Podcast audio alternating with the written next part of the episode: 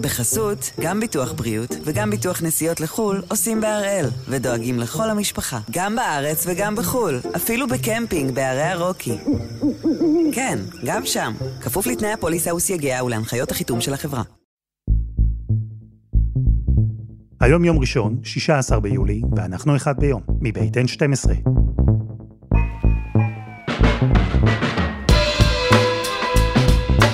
אני אלעד שמחיוף, ואנחנו כאן כדי להבין טוב יותר מה קורה סביבנו, סיפור אחד ביום, בכל יום.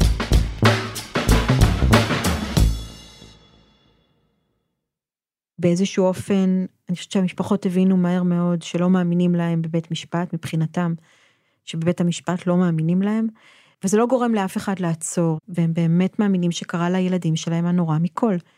ואז הם מחליטים שהם צריכים לנהל את זה, רק הם יכולים לנהל את זה, והם פשוט לוקחים את החוק לידיים. וקורה הנורא מכל.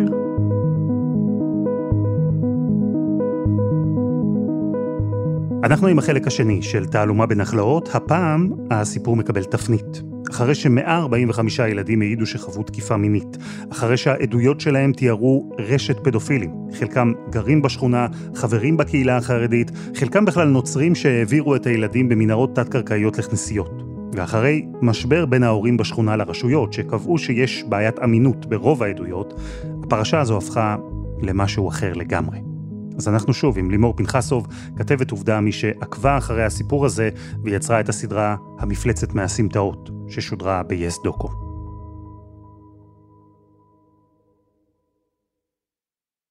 לימור, דיברנו על שני חשודים שנעצרו ועמדו למשפט, בן ציון פרימי שלנו ובנימין סץ.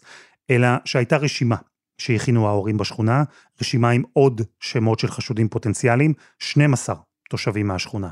אנשים שהמשטרה עצרה או עיכבה לחקירה ושחררה. אחד השמות ברשימה היה יוחנן שפילברג. אוקיי, okay, אז אנחנו זוכרים בנימין סץ, הדירה של בנימין סץ, אליה עולים ילדים לפי הסיפורים, ודלת ליד גר יוחנן שפילברג. יוחנן שפילברג הוא עוד אחד ממוזרי השכונה. אדם תימהוני, אמריקאי, עולה חדש, אה, שהוא גם אה, דוקטור לפיזיקה ומתמטיקה, אדם מאוד חכם, ויש לו בבית מחשב, כי הוא סוחר בבורסה, יש לו מחשב עם שני מסכים. שני מסכי מחשב בשכונה כזאתי, זה המקבילה לנאסא, באמת.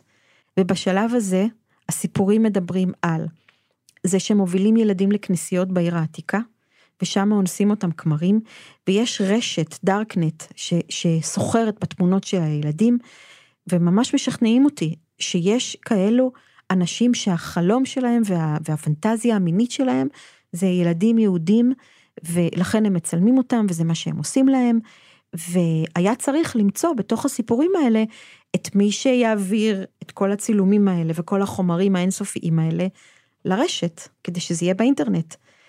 וחיפשו חיפשו, ובשכונה לא היה אף אחד כזה. אבל היה את יוחנן שפילברג, שיש לו בבית מחשב עם שני מסכים, כי הוא סוחר בבורסה, ולכן יוחנן שפילברג הפך להיות חשוד.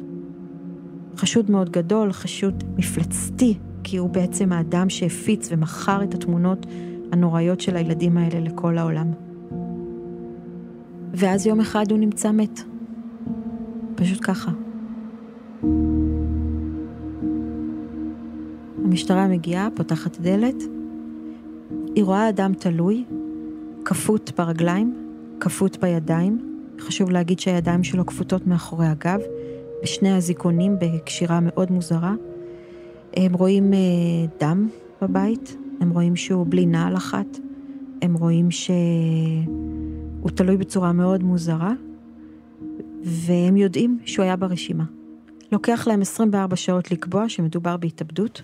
כשהגענו וראינו שהוא כפות, אה, מיד הזמנו את הימ"ר, כי בדרך כלל בתיקי רצח אה, הימ"ר מטפל, הימ"ר הגיע, ואחרי שעות ספורות הסתבר שזה לא, לא רצח, אלא התאבדות. בעצם אני שואלת, הדבר הזה, איך אדם יעשה את זה לעצמו? תראי, בעין שלא מקצועית שלי ושלך, כן. מהבחינה הזאת יכולים לעלות מאוד. אבל מכון הפתולוגי קבע שזה פשיטה עצמית. אתה מאוד מנוסה. איך הוא עשה את זה לעצמו? קודם רגליים, אחר כך ידיים. ו... ואז הוא הכניס לא, את הראש? לא, ואז הכניס את הראש ונשען אחורה. איך הוא הכניס את הראש? כאילו, הקשר הזה, אין דרך שהוא יכול להכניס את הראש אחרי שהידיים והרגליים קשורות. או שאפילו הוא עומד, קושר את הידיים ונופל אחורה, מה הבעיה? איך הוא קושר את הידיים? תראה איזה הדוק זה. הדוק, הוא משך את ה... עם שתי ידיים. מאחורי הגב? מאחורי הגב, כן. כלומר, לא רק המשטרה, הימ"ר הגיעו לזירה, ראו את כל מה שתיארת ואמרו שזו התאבדות, גם הצטרפה חוות דעת של פרופסור יהודה היס מהמכון לרפואה משפטית, גם היא אישרה את המסקנה הזו. פרופסור היס מצטרף אחרי כמה ימים, והוא מאשר מין דבר מוזר שנקרא כפיתה עצמית. והתיק הזה נסגר ככה. אני באמת לא מצליח להבין איך, איך אף אחד לא אמר שהדבר הזה לא הגיוני. אם לא הרשויות, אז המשפחה של שפילברג? המשפחה של יוחנן, שהבינה שזה לא יכול להיות, בהתחלה באופן רגשי, לא יכול להיות שהאדם החרדי הזה יתאבד, אין מצב כזה, מקבלת תשובות כמו, לא כדאי לכם שנדבר על זה. לא כדאי לכם לעשות רעש, כי אז ידברו על זה שהוא פדופיל. ובאמת המשפחה העדינה והתמימה הזאתי, אנשים מאוד טובים, מוותרים. מחליטים, אוקיי, לא נרעיד את הספינה, שלא יגידו שהבן היה פדופיל, שלא יגידו שהדוד היה. זה מילים שאסורות, זה מילים שמפחדים בכלל לבטא אותם. זה לא נראה להם בעיניים, אבל, אבל ככה אומרים להם. והסיפור הזה נשאר ככה. ובעצם לימור, אם עד השלב הזה דיברנו על פרשה של רשת פדופילים שהיו בה הרבה סימני שאלה והרבה ספקות והרבה חורים, עכשיו כבר אנחנו מדברים על פרשת רצח. כשראיתי את התמונות של יוחנן שפילברג, הבנתי שקרה פה משהו אחר. הכל התהפך. זאת אומרת, החשודים הפכו להיות קורבנות, הקורבנות הפכו להיות חשודים. הכל הסתובב פה במעגל כזה, שאני חייבת להגיד לך ששבועות ארוכים לא ידענו מה לעשות אותו, לא ידענו להכיל אותו, כי באמת, כשבאנו לדבר הזה מאוד התחברנו למשפחות, שמענו אותם שעות ארוכות. והמערבולת הזאתי, המערבולת הרגשית הזאתי, הדרך היחידה שהייתה לי להכריע בה זה, אוקיי, עזבי את הכל, עכשיו עובדות. עכשיו עובדות, ויש פה עובדות בסוף. ואז הלכנו לחקור מה קרה לשפילברג. אני הבנתי שפה נעוץ הסיפור הזה, שאם נבין מה קרה לשפילברג, אנחנו נבין את הכל. והלכתי להשיג את התיק של שפילברג. ואני חושבת שזה יום ששינה את חיי. החבילת תמונות הזאת של שפילברג שקיבלתי, היא, היא, אני חושבת שכל מי שרואה אותה חוטף הלם, באמת, זה, אין מילה אחרת, באמת הלם. והמשפחה של שפילברג, שאמרת, לא קיבלה את המסקנה של המשטרה שמדובר בהתאבדות, פנתה אחר כך באופן פרטי למכון לרפואה משפטית. בשלב הזה פרופסור היס כבר לא היה שם. הם נפגשו עם המנהל החדש, דוקטור חן קוגל. אני קראתי את חוות הדעת. ואין לי הסבר למה זה נעשה. האם זה נעשה מתוך היסח הדעת, אין, אין לי הסבר למה זה נעשה, אין לי הסבר טוב. כל מה שאני יכול להגיד, שהיום אני אעשה כל מה שאפשר כדי לנסות ולשפוך אור על הדברים, אבל אין, אני, אני, תבין שאני נמצא במצב מאוד עדין. אז ברור לגמרי שאני לא יכול לשבת עם דבר כזה בשקט, זה לא... בוודאי מקרה שהוא כל כך אה, לא, לא מוסבר, הוא בן אדם שנמצא כפות גם ברגליים, גם בידיים וגם תלוי. המסקנה של דוקטור קוגל הפוכה לזו שיצאה מהמכון בעבר, זו שהובילה לסגירת התיק, כי אותה כפיתה עצמית שדובר עליה, שהידיים נמצאות מאחורי הגב, אין דבר כזה. לא, לא ידוע בספרות שאנשים מתאבדים עם ידיים כפותות מאחור. לא ידוע על אנשים שיש להם שבר בצלעות וסימני דקירה ופנס בעין שגרמו את זה לעצמם לפני שהם התאבדו. לא, זה לא ידוע. כשאוספים עובדות, אחת לאחת, מבינים בוודאות שיוחנן שפילברג לא התאבד, שמישהו רצח אותו, שמישהו רצה להוציא ממנו מידע, שהוא עבר אה, עינויים קשים, מכות רצח, כי רצו להוציא ממנו מידע. כנראה לא הצליחו. אגב, לא היה מה, כי לא היה לו מידע ליוחנן שפילברג. ופשוט רצחו אותו. כמה שבועות עברו מהמוות של יוחנן שפילברג, והסיפור הזה בעצם לא הסתיים, כי תשומת הלב עברה לשם אחר, שמופיע ברשימה שהכינו ההורים בשכונה, שרה פורסט. נכון, שרה פורסט היא אישה שגרה בקצה השכונה, יש לה תרנגולות שחורות, יש לה גדר גבוהה, והיא גיורת. וכשנכנסות לתמונה הבנות, כי בהתחלה מדובר רק בבנים, אז בעצם צריך לסדר שתהיה אישה בתמונה, כי לא יכול להיות שהבנות ילכו אחרי גבר במנהרות לעיר העתיקה, צריך אישה. וככה נכנסת לתמונה באמת, כמו בסיפור אגדות. נכנסת לתמונה האישה הזאתי, האישה הקשישה הגיורית הזאתי, שרה פורס, נכנסת לתמונה, עליה מול, מולבשים כל הסיפורים על הבנות והמנהרות, מתחת לבית שלה, ו- וזה כך מתקבע.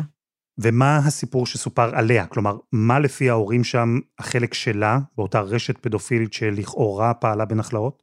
מתחת לבית של שרה פורסט יש לה פתח. מהפתח הזה יש מנהרה, המנהרה מובילה לעיר העתיקה, היא מובילה את הילדות והילדים לתוך העיר העתיקה, שמה ישר לתוך הכנסייה, שם עושים מה שהם עושים, והם חוזרים מהמנהרה ויוצאים מהבית של שרה פורסט. ויום אחד מחליטים כמה אבות לגלות את המנהרה, כי אף אחד לא מאמין להם, והם מגיעים אה, בערב לבית של שרה פורסט, דופקים בדלת, היא מכניסה אותם כי היא מזהה אחד מהם, והם מושיבים אותה על כיסא, קושרים אותה אל הכיסא, ומרביצים לה מכות מאוד קשות, ומבקשים ממנה להראות להם איפה המנהרה, ואיפה המחשב שהיא מחביאה. היא לא יודעת על מה הם מדברים, היא, אין לה מה לומר להם כמובן, אין מנהרה מתחת לבית של שרה פורסט, ואז הם אה, לוקחים אה, לום ברזל ומנפצים לה את הרגל. זה אחרי מכות מאוד קשות, היא שברה את היד, היא שברה את הרגל, היא הייתה עם חבלות בצלעות, הם ממש מרביצים לה מכות רצח. ואז מגיעה שכנה, דופקת בדלת, כי היא שומעת רעשים מוזרים מהבית של שרה, ובעצם היא עוצרת אותם. לדעתי, וזאת כבר דעתי שלי, היא עוצרת אותה מלרצוח אותה, בדיוק כמו שקרה ליוחנן.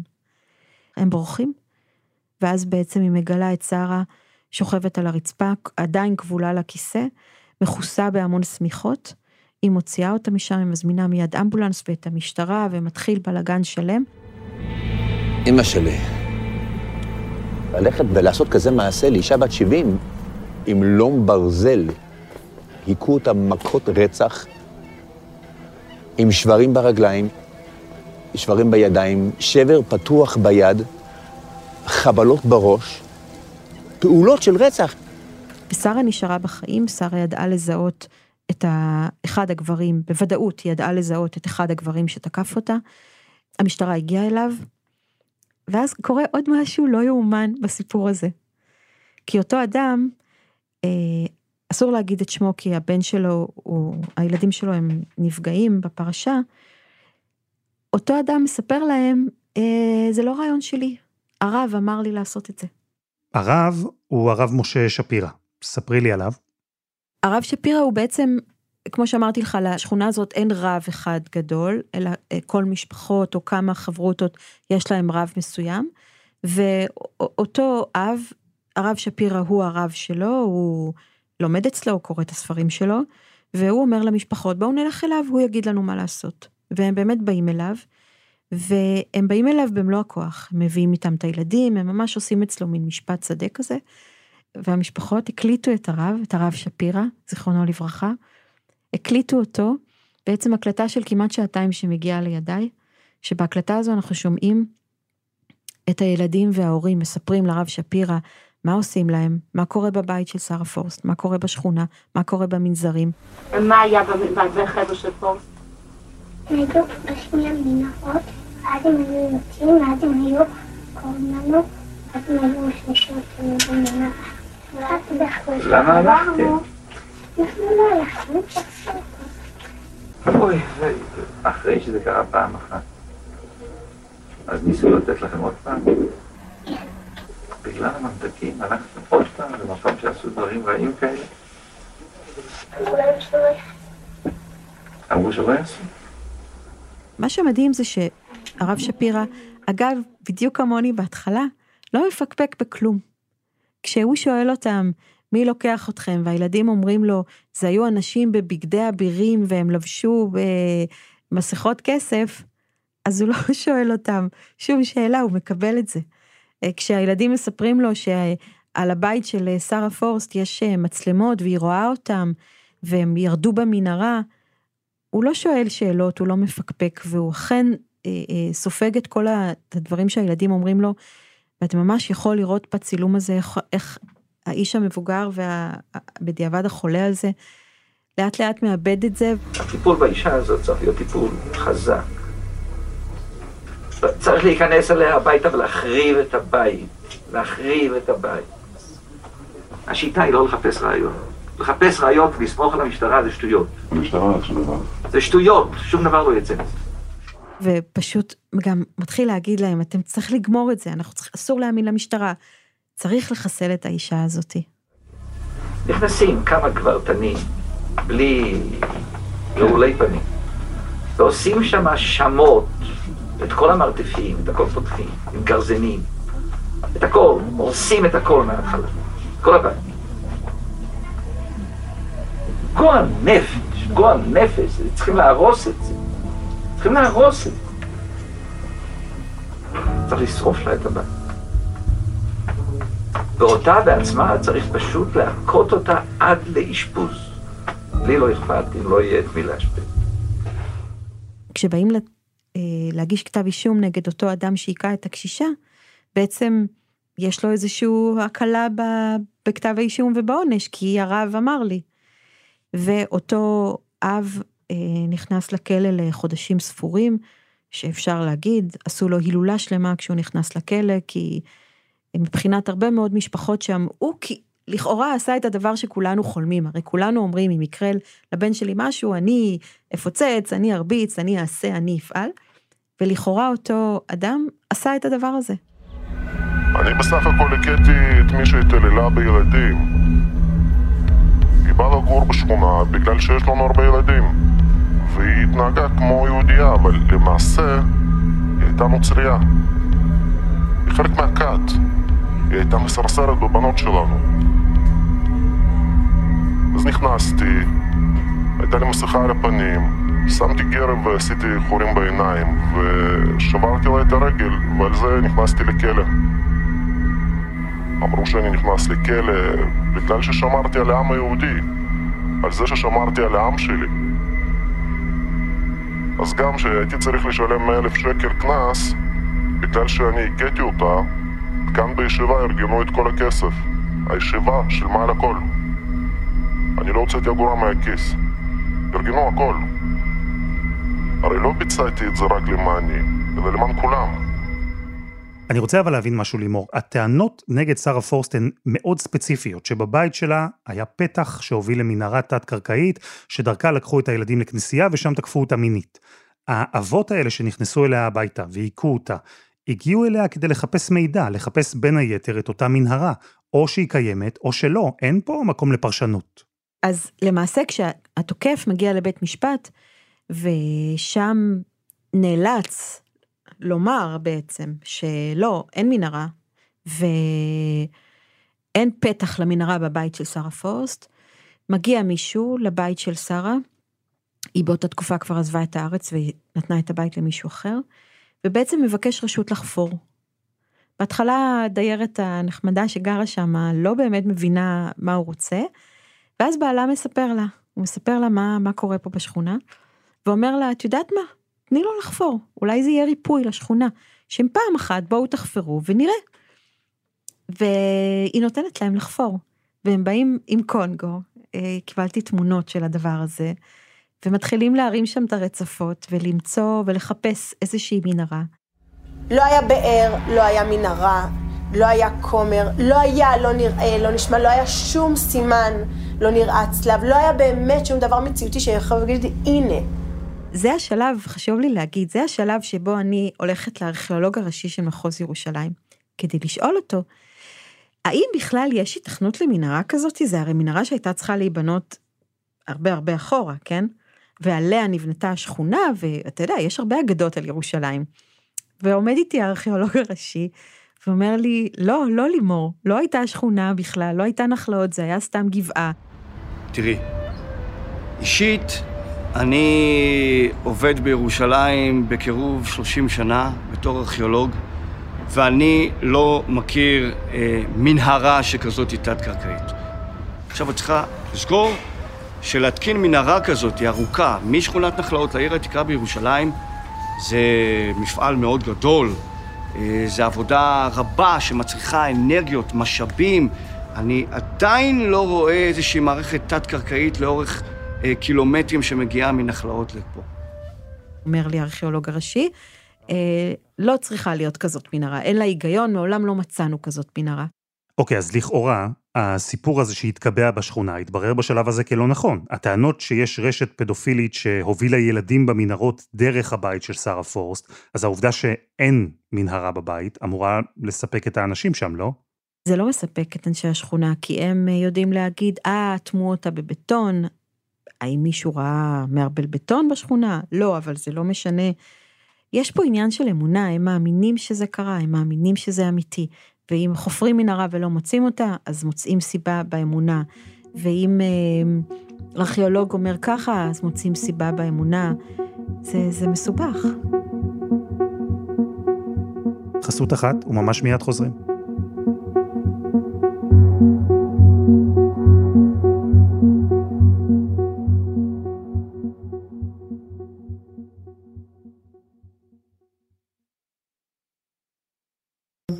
בחסות, גם ביטוח בריאות וגם ביטוח נסיעות לחו"ל עושים בהראל, ודואגים לכל המשפחה, גם בארץ וגם בחו"ל, אפילו בקמפינג בערי הרוקי. כן, גם שם, כפוף לתנאי הפוליסה וסייגיה ולהנחיות החיתום של החברה. תעלומה בנחלאות, ואומנם הורים רבים בשכונה האמינו, באמונה שלמה, באופן שאי אפשר לערער, שבשכונה הירושלמית שלהם פעלה רשת פדופילית שתקפה לפחות 145 ילדים, הובילה אותם במנהרות תת-קרקעיות, לכנסיות, הכל בשיתוף של קבוצה של תושבים שחיים שם, חברים בקהילה. אבל בשלב הזה, הפרשה כבר קיבלה תפנית משמעותית. העדויות המפורטות של הילדים לא אומתו בשום צורה. לא היו עדים, לא היו ראיות, לא היו סימנים פיזיים, אין מנהרות תת-קרקעיות, אין כמרים, אין אבירים או נשרים.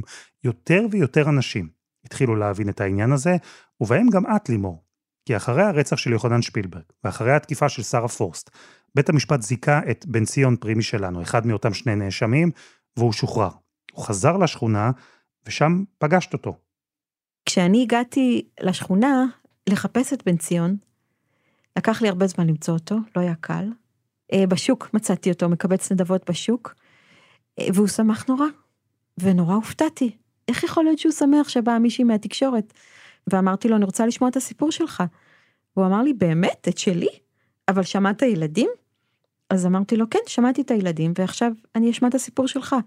הוא מיד הסכים לבוא, הוא התיישב בכבדות, מהר מאוד מול המצלמה שלנו, התמסר כל כולו, והיה לו מאוד קשה. מאז שבאתי פה אמרתי, חזרתי כלי שבור, אני, ולפעמים אני ממש בוכה. מה שהם עשו, אני בוכה, למה, למה עשיתם לי את זה, למה עשיתם לי את זה. פשוט בוכה, לפעמים אני נזכר. שסתם לקחו אחד שלא יודע מהחיים שלו, וכמה שהוא דפוק, עוד יותר רומסים אותו. הוא בכה, אה, הוא כאב נורא. וכשיצאתי מהשיחה הראשונה איתו, משהו בי, משהו בי זז, משהו בי אמר, וואו, האמנתי לכל כך הרבה דברים, ופתאום גם, אתה יודע, פתאום שאלתי את עצמי, רגע, איך הוא שרף חתולים בחבית, בשכונה כל כך קטנה, זה הריח, ה... איך יכול להיות? מה, באמת זה קרה? פתאום עלו בי המון סימני שאלה, שהם טכניים אגב. איך הוא גרם לילדים לשחק כדורגל בעירום, ואף אחד לא ראה אגב, אוקיי? אין, אין עדויות, אין עדות של מבוגר שאומר, כן, ראיתי את הילדים משחקים בעירום. זאת שכונה של שתי מטר על שלוש מטר, כאילו, זה ממש קטן. ו, והרגשתי אשמה שלא שאלתי את השאלות האלה לפני, הרגשתי אשמה ששפטתי אותו בעצמי, שנגעלתי ממנו, והנה מצאתי בן אדם שבסך הכל צריך היה רגע לשבת ולהקשיב לו. אז תסבירי לי, אם את יכולה. איך נולד הסיפור הזה, שהכניס שכונה שלמה לכזו מערבולת, שעלה בחיים של אדם אחד, שהוביל לפציעה קשה של אישה אחרת, איך כל כך הרבה ילדים, עשרות, הגיעו לתאר תיאורים כאלה? זאת שאלה מעולה, אין עליה תשובה. אני חיפשתי תשובה, חיפשתי בכל מקום. אגב, התשובה שבאמת לא יכולתי להמציא אותה כי לא ידעתי שהיא קיימת, היא הקומיקס. סיפרו לי אנשים, מטפלים חרדים, כששאלתי שוב ושוב, אז מאיפה הם ידעו להמציא את זה? מה זה ההמצאה הזאתי? ואז אומרים לי, לא אחד, לא שניים, לא שלושה, הרבה מאוד מטפלים חרדים, לכי תבדקי את הקומיקס שלנו, של החרדים. הילדים האלה לא חשופים לטלוויזיה ולא חשופים לאינטרנט. הם כן היו חשופים לספרות של קומיקס כבר המון המון שנים. קומיקס שעסקו ב... באינקוויזיציה, ילדים שהם נחטפו לצבא אה, של הצער, וההתמודדות היה עם הנצרות. אנשים חיו במנהרות וחיו עם הטבלה לנצרות. ויכול להיות שהדבר הכי זמין בדמיון של הילדים היה מהמקום הזה. פתאום כשהסתכלתי בקומיקסים האלה נדהמתי, הכל שם. כמעט כל דבר שהם אמרו נמצא בקומיקסים האלה. אז באמת יכול להיות שילדים הבינו שהם צריכים לספר משהו יותר ויותר, וככה שמועה מתגלגלת, ובעולם הפנטזיה של הילדים, אם בהתחלה הילד הראשון, מישהו הוריד לו את המכנסיים ו- ו- ונגע בו ונשך אותו, אז הילד ה-145 כבר צריך היה לספר על נשר ועל אריה ועל מנהרה שמובילה לעיר העתיקה. בוא נגיד ככה, אף ילד לא נלקח במנהרה לעיר העתיקה ושם הכמרים אנסו אותו. אחד. שתיים, אף ילד לא הוביל אותו נשר ואבירים ו... וכל מיני דברים כאלה, על סוסים, או לפעמים היו שם אריות, היו הרבה מאוד נשרים, זה לא קרה. יכול להיות שקרו דברים אחרים, אבל הסיפורים שהלבישו את זה, סיפורי הפנטזיה לא קרו. ויותר מזה, כי זה לא רק שסיפורי הפנטזיה לא קרו, ברור שהרוב המוחלט של אותם ילדים שהעידו שעברו תקיפה מינית, לא עברו תקיפה מינית. שמענו רמיזות אולי לסיבה במהלך השיחה שלנו, להורים שסיפרו שהם ישבו עם הילד ואמרו, אנחנו יודעים שקרה לך משהו ולא נצא עד שתספר. או שאלו שאלות מנחות, שכבר הכניסו לילד את הסיפור הכללי לראש, ולא נשאר רק להשלים את הפרטים. להוציא מידע, בטח מידע רגיש כזה מילדים, זה דבר שצריך לדעת איך עושים. בטח, נכון מאוד, בוודאי. אני חושבת שבאמת כולנו יכולים ללמוד את זה, שאנחנו לא יכולים לבוא לילד ולהגיד, נכון שקרה לך ככה וככה, נכון שהמורה היום צעקה עליך ואמרה לך שאתה ילד רע? כי יש 99 אחוז שילד יגיד נכון. כי 99 אחוז מהדברים שהילדים הקטנים שאנחנו שואלים אותם, הורה, הם יגידו כן. איך היה בגן? כיף. אה, צעקו עליכם היום בגן? כן. אכלת סנדוויץ' היום בגן? כן. בכלל, כאילו, אתה מבין? זה איזשהו דפוס התנהגות של ילדים, שהרבה מטפלים אמרו לי אותו והסבירו לי אותו, זה לא, זה לא אני, אתה יודע, אה, שצריך לדעת לשאול ילד שאלות, ולכן כל הזמן אמרו, תפסיקו לחקור את הילדים, תפסיקו לתחקר אותם, אתם מזהמים את החקירות, אתם מקלקלים. עכשיו, ההורים באמת בשכונה הסוערת הזאת שמעו, מזהמים את החקירות, אז מה אתם אומרים, שהילדים שלנו מזוהמים, שאנחנו שקרנים, שזה לא קרה, אתה מבין את כדור השלג? זה כל הזמן הלך והתעצם. ולא עצרו, ובאמת הם ביקשו, אמר לי מיכה הרן, החוקר הראשי, ביקשנו, אל תדברו עם הילדים. ילד מתחיל להגיד משהו, עוצרים, מיד לחקירת ילדים, כדי שנקבל את, ה, את הסיפור באופן גולמי, באופן הכי ישר שיש, בלי שאימא תגיד לו, אז נכון שהיית ב, עם הכומר, עם האיש עם השמלה, וראית את האיש עם השמלה? לעולם ילד יגיד כן. לא, מאוד נדירים המקרים שיגידו לו, האיש עם השמלה עמד מולך, והילד יגיד לאבא או לאימא, אה, אני לא יודע על מה אתה מדבר. כי זה אכזבה. יצא לך אגב לדבר עם מישהו מאותם 145 ילדים, לשאול, להבין, למה בכלל סיפרו שנפגעו מינית, איך התפתחה הגרסה שלהם? אלעד, אני חיפשתי ילד כזה, ילדה כזאתי, במשך שנה וחצי. ביקשתי מכל מי שאפשר בשכונה, תנו לי ילד אחד לדבר איתו, הרי כשזה קרה הם היו נאמר בני 10, 12, היום הם כבר בני 18, 19, 20, הם יכולים לדבר איתי, אני גם, הם, אני רק רוצה לשמוע. לא נמצא ילד כזה, סיפרו לי על זה בטראומה, והוא לא יכול לדבר, והוא כבר התחתנה, וזה כבר התחתן. ואז אה, עברתי לעולמות הדתל"שים, ומצאתי לא מעט ילדים שהיו בני נוער אז בשכונה, והיום הם, אה, הם, הם, אה, הם כבר לא דתיים, והם גרים בתל אביב. ואז אני פוגשת נערה מקסימה בירושלים, שממש מרכיבה לי את הפאזל, איך, איך זה קרה. היא ילדה עם הפרעת קשב שמתנהגת בצורה לא מקובלת בבית ספר, וההורים אומרים, הנה מצאנו את הסיבה. היא אה, מתנהגת ככה כי קרה לה משהו אצל הפדופילים ולוקחים אותה למטפלת, והמטפלת אומרת לה, תגידי את האמת מה קרה. והיא אומרת לה, לא קרה כלום. ואז היא אומרת לה, המטפלת, בעצם, ואת זה היא מספרת לי הילדה בקולה, היא אומרת לי, אני ממש מרגישה שאני מאכזבת אותה, והיא אומרת לי, למה עוד פעם את עושה לנו את זה, ואת עוד פעם מתנהגת כמו שאת מתנהגת, תגידי את האמת. ואז היא הולכת לשיחה עם החברות שלה, ומשלימה את הפרטים, ובאמת לאט לאט מגיעה לטיפולים, ומספרת, היא ממש מתארת לי, אומרת לי, לימור, אני נכנסת לבית, אני הולכת ימינה, אני חוזרת שמאלה, וכל פעם מזכירה לי, לא הייתי בבית של סץ בחיים, לא הייתי בבית של סץ בחיים. והיא מספרת את זה למטפלת, המטפלת נרגעת ואומרת לה, אוקיי, עכשיו סיפרת את האמת, וגם מקבלת מתנה, וכזה פרס, וחיבוק מאימא, הנה, סיפרת את האמת. זה כמובן לא עזר לה אחר כך אה, להירפא מהפרעת הקשב וההתנהגות. אה, לימים היא יצאה מהדת, והיום היא בתל אביב גם כן. אבל אה, אלה הסיפורים שמצאתי, אז, אז אני, חשוב לי להגיד, מאוד מאוד יכול להיות, וגם בית המשפט קבע, יש ילדים שנפגעו בפרשת נחלאות. לא 145 ילדים, כרגע מדובר על ארבעה ילדים.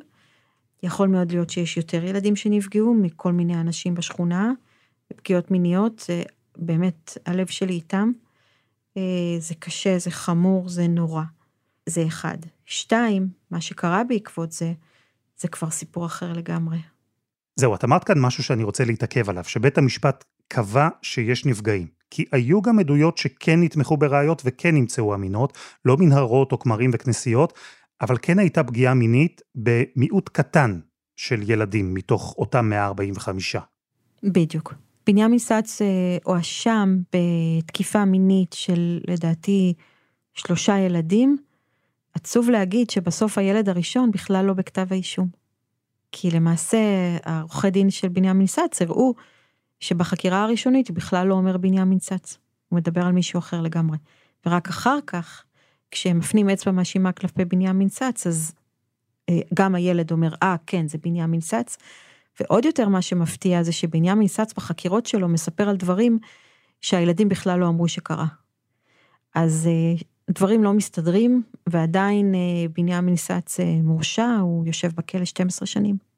אז בסופו של דבר, היו שני מורשעים בפרשה הזו, כי לצד בנימין סאץ הורשע גם אדם בשם זלמן כהן, גם השם שלו הופיע ברשימה, גם הוא מוגדר כאחד החריגים שבשכונה.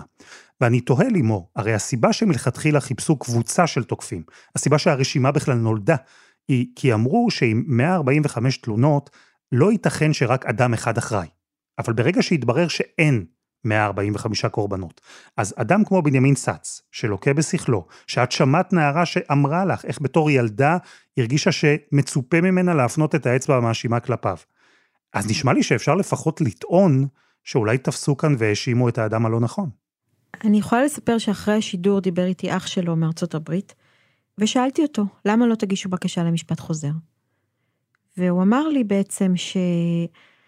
הדרמה הכל כך גדולה שעברה על המשפחה והסערה הנוראית הזאת וההאשמה הזאת שהאח שלנו פדופיל, זה לא משהו שהם היו רוצים לחזור עליו בשום, בשביל שום הון שבעולם. ו, ולמעשה בנימין בכלא באיזושהי חממה, גם אה, שב"ס לא דורשים ממנו יותר מדי, אני חושבת שיש הבנה ל, ליכולות שלו. והוא נמצא באגף תורני, אה, הוא מנהל שגרת חיים מאוד מסודרת ש... אחיו מספר לי שהיא באיזשהו אופן נוחה לו ומסודרת לו. והם, אה, אם הם עשו חשבון של לפתוח את כל הדבר הזה מחדש ו, ולנסות להשיג לו צדק, מה, ש, מה שמגיע לו, אה, מול השקט הנפשי של המשפחה ושלו, הם בחרו בזה. מי כמונו, אנחנו כולנו יודעים מה זה אומר להיכנס עוד פעם למאבק משפטי, מה עוד שמדובר בעבירות מין כל כך קשות. ונשארנו לימור עם פרשת הרצח של יוחנן שפילברג, פרשה שנותרה פתוחה עד היום. התחקיר שלך, יחד עם צעדים שבהם נקטה המשפחה שלו, שעדיין מבקשת תשובות וצדק, הכל הוביל לכך שהתיק הסגור הזה, שהוגדר כהתאבדות, אולי עכשיו ייפתח מחדש. אנחנו שלוש שנים עבדנו על התחקיר הזה, פגשתי בסופו של דבר המון אנשים טובים שראו את התמונות, בדיוק כמוני, שראו את התמונות של יוחנן שפילברג של הזירה, והיו מזועזעים, ואמרו לי לא יכול להיות, לא, לא יכול להיות. ועורך דין מאיר ארנפלד, אה, שפגש אותי אחרי השידור, גם בהתחלה אמר לי לא יכול להיות, אמרתי לו אל תאמין לי, אל תאמין לי, תן לי רק לעשות לך סנד לתמונות. חזר מיד, נפגש עם המשפחה ובעצם היה זה שהציע את הרעיון של שופט חוקר. שופט חוקר זה איזושהי אופציה במערכת אכיפת החוק שלנו שבה באמת מגישים בקשה לבית משפט ואומרים יש פה אה, מוות, שמוות שהוא לא נחקר עד תום, או שעולות המון, עולות המון שאלות ועולים המון סימני שאלה סביב המוות הזה, ולכן אנחנו מבקשים מבית המשפט למנות שופט חוקר, הוא, הוא לכאורה יעמוד בראש הצח"ם הזה. הוא לא יחקור בעצמו, אין לו כמובן כלי חקירה, אבל הוא זה שיאמר, יבקש מהמשטרה תעשו ככה ככה וככה, יבקש מהפרקליטות תעשו ככה ככה וככה, וינהל את החקירה, ובדרך הזאת, באופן הזה, אנחנו מאמינים שהחקירה תהיה יותר אובייקטיבית ויותר אה, שקופה ו... וככה לעומק, בוא נאמר ככה. וזה באמת למקרה, לסיבות מוות זה קורה. זה מאוד חריג, זה אירוע מאוד נדיר. זה מאוד חריג ומאוד נדיר, כן. זה צריך באמת המון סימני שאלה, ודברים מאוד מוזרים כמו שיש בתיק הזה. כן, זה חריג. אז איפה זה עומד? הוגשה בקשה, יש דיון בתחילת ספטמבר, אנחנו מחכים לתשובה. ממש מחזיקים אצבעות שבית משפט אה, יקשיב למשפחה, יקשיב לנו, יראה את הדברים כמו שהם, את העובדות של הדברים, ולא יפחד, ולא יפחד להגיד, רגע, בואו נבדוק את זה עוד פעם. ו- ויגיע צדק, יהיה צדק, זה אפשרי. ועד שתגיע ההחלטה אם לפתוח מחדש חקירה בליווי שופט סביב המוות של יוחנן שפילברג, לימור, אנחנו התחלנו את הסיפור המדהים הזה במקום אחד, סיימנו אותו במקום אחר לגמרי. מה בכל זאת אפשר ללמוד מהתעלומה בנחלאות? אני חושבת שברמה האישית, הכוח של שמועה והכוח של אה, סיפור לא מאומת, שאנחנו רק מאמינים לו מכוח האמונה, הוא כל כך גדול, וכשהוא הולך ותופס כוח, הוא גם יכול להניע לפעולה. אני רוצה לספר לך סיפור קטן. יום אחד אה, מתקשרת אליי אה, חברה, ידידה, ואומרת לי, את לא מאמינה, סיפרו היום שבגן, הילדים פתחו את הארון של הכלי ניקוי, ונשפכה אקונומיקה, והילדים זחלו בתוך האקונומיקה. ילדים קטנים שבגן. ואני בהתחלה מיד באינסטינקט אומרת, אוי ואבוי, וואו, זה נורא, הגננות האלה. ואז רגע, רגע, לימור, למדת משהו עכשיו, אוקיי? שנייה, את יכולה לפתוח את התיק של הבגדים המלוכלכים של הילד ולראות אם יש כתמים של אקונומיקה, הוא באמת זחל בתוך אקונומיקה, זה נשמע לי... היא פותחת את התיק, היא אומרת לי, אוי, לא, סתם בג'יפה הרגילה. זאת אומרת לה, את יכולה לכתוב בוואטסאפ של הגן, האם יש ילד אחד שזחל בתוך אקונומיקה ויש לו כתמים של אקונומיקה על, הרצ... על הבגדים? לא היה ילד אחד כזה, אז אמרתי לה, אוקיי, הנה למדנו משהו נורא גדול. ואני חושבת שזה הדבר הגדול שאפשר ללמוד, הכוח של שמועה והכוח של שמפה לאוזן, ואנחנו כל אחד הרי זה ידוע שאני, אם מישהו יספר לי משהו קטן אני אספר, אני קצת יגזים עוד טיפה, ואז הבא אחריי קצת יגזים עוד טיפה. בעולם שלנו זה גם הולך לתגובות בפייסבוק ובטוויטר.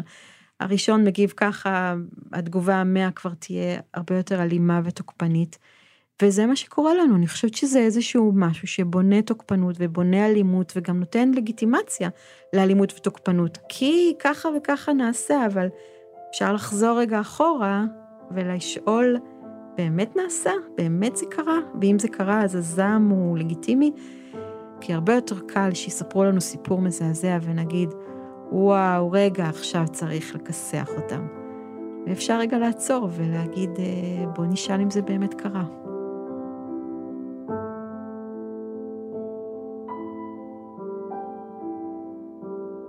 לימור פנחסוב, תודה רבה. תודה לכם. וזה היה אחד ביום של N12. תודה ליס דוקו על הקטעים מהסדרה המפלצת מהסמטאות. אנחנו מחכים לכם בקבוצה שלנו בפייסבוק, חפשו אחד ביום, הפודקאסט היומי. העורך שלנו הוא רום אטיק, תחקיר והפקה, דני נודלמן, שירה הראל, רוני ארני ועדי חצרוני, על הסאונד, מור הרטוב, יאיר בשן יצר את מוזיקת הפתיחה שלנו, אני אלעד שמחיוף, אנחנו נהיה כאן גם מחר.